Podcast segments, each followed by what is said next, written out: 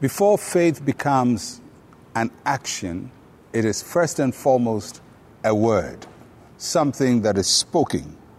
Faith is released through the spoken word. And we see from the first chapter of Genesis that God's power is released through his words. He spoke things into reality. And this is the pattern we see in Genesis chapter 1 from verse 3 to 5. Then God said, Let there be light, and there was light. And God saw the light that it was good. And then verse 5 God called the light day, and the darkness he called night. So we see a process here. God said, God saw, God called.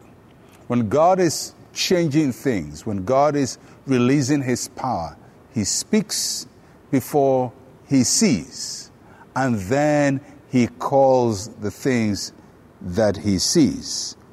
Many of us want to see something before we say it. So people normally would want to see things change before they say it has changed. But God says it has changed before it changes. Uh, if you look at Jesus Christ, he said, You are healed before people were healed. He didn't get them healed and say, You are healed. He'll say, Rise up, take up your bed, and walk. He doesn't say, Be healed first before you rise up and take up your bed and walk. God speaks things before he sees them.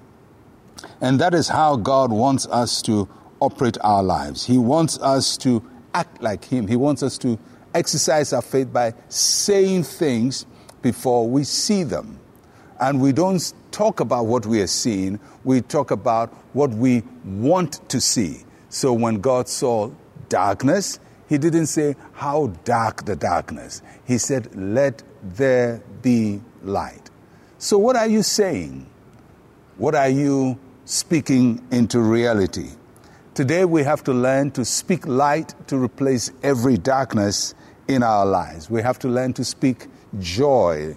You can say, Let there be light, let there be joy, let there be peace, let there be healing, let there be abundance. Faith is put in action by speaking.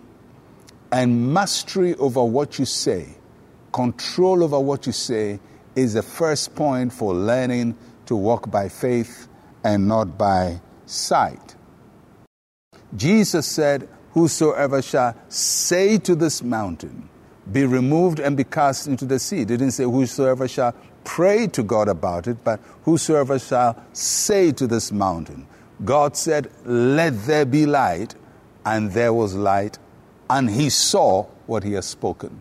God wants you to see what you are speaking.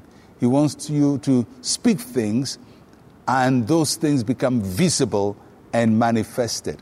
And I believe that the season we are in is a good time for you to start saying things that you want to see. Not what you're seeing now, the things you want to see. Speak peace, speak light, speak joy, speak increase, speak favor, speak abundance. Because when you see, say those things, they will become your reality and you will see them. I trust you'll learn to walk by faith by the release of your words. I am Pastor Mensa Otabil.